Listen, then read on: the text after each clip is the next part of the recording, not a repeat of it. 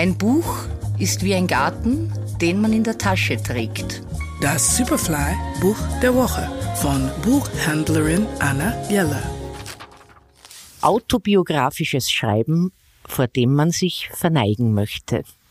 Tove Ditlevsen, Kindheit, erschienen im Aufbauverlag. Das ist der Teil 1 der sogenannten Kopenhagen-Trilogie.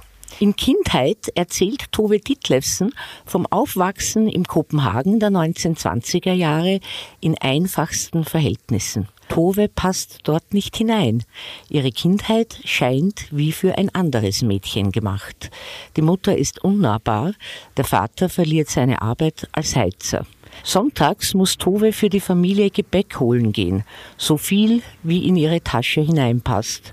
Und das ist alles, was es zu essen gibt. Und es ist natürlich altbacken und sie möchte im Erdboden versinken vor Scham. Zusammen mit ihrer Freundin, der wilden, rothaarigen Ruth, entdeckt Tove die Stadt. Sie zeigt ihr, wo die Prostituierten stehen und geht mit ihr stehlen. Aber eigentlich interessiert sich Tove für die Welt der Bücher und hat den brennenden Wunsch, Schriftstellerin zu werden.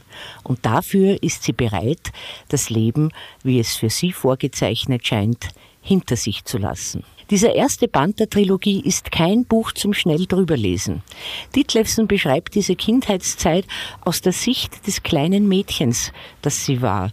Und ich habe mir beim Lesen oft gedacht, wie schwierig es ist, diese Gedankenwelt eines Kindes, auch wenn es das Kind ist, das man selber war, zu beschreiben. Bleiben Sie unbedingt dran an der Lektür, denn der zweite Teil, der demnächst erscheint, liest sich leichter und fast möchte ich sagen flockiger. Es sind eben ihre Teenagerjahre. Band 3, der auch im Februar erscheint, beschreibt dann ihr Leben als Frau und Mutter.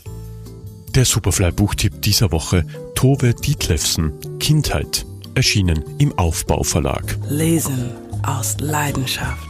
Anna Jeller ist Buchhändlerin in der Margaretenstraße.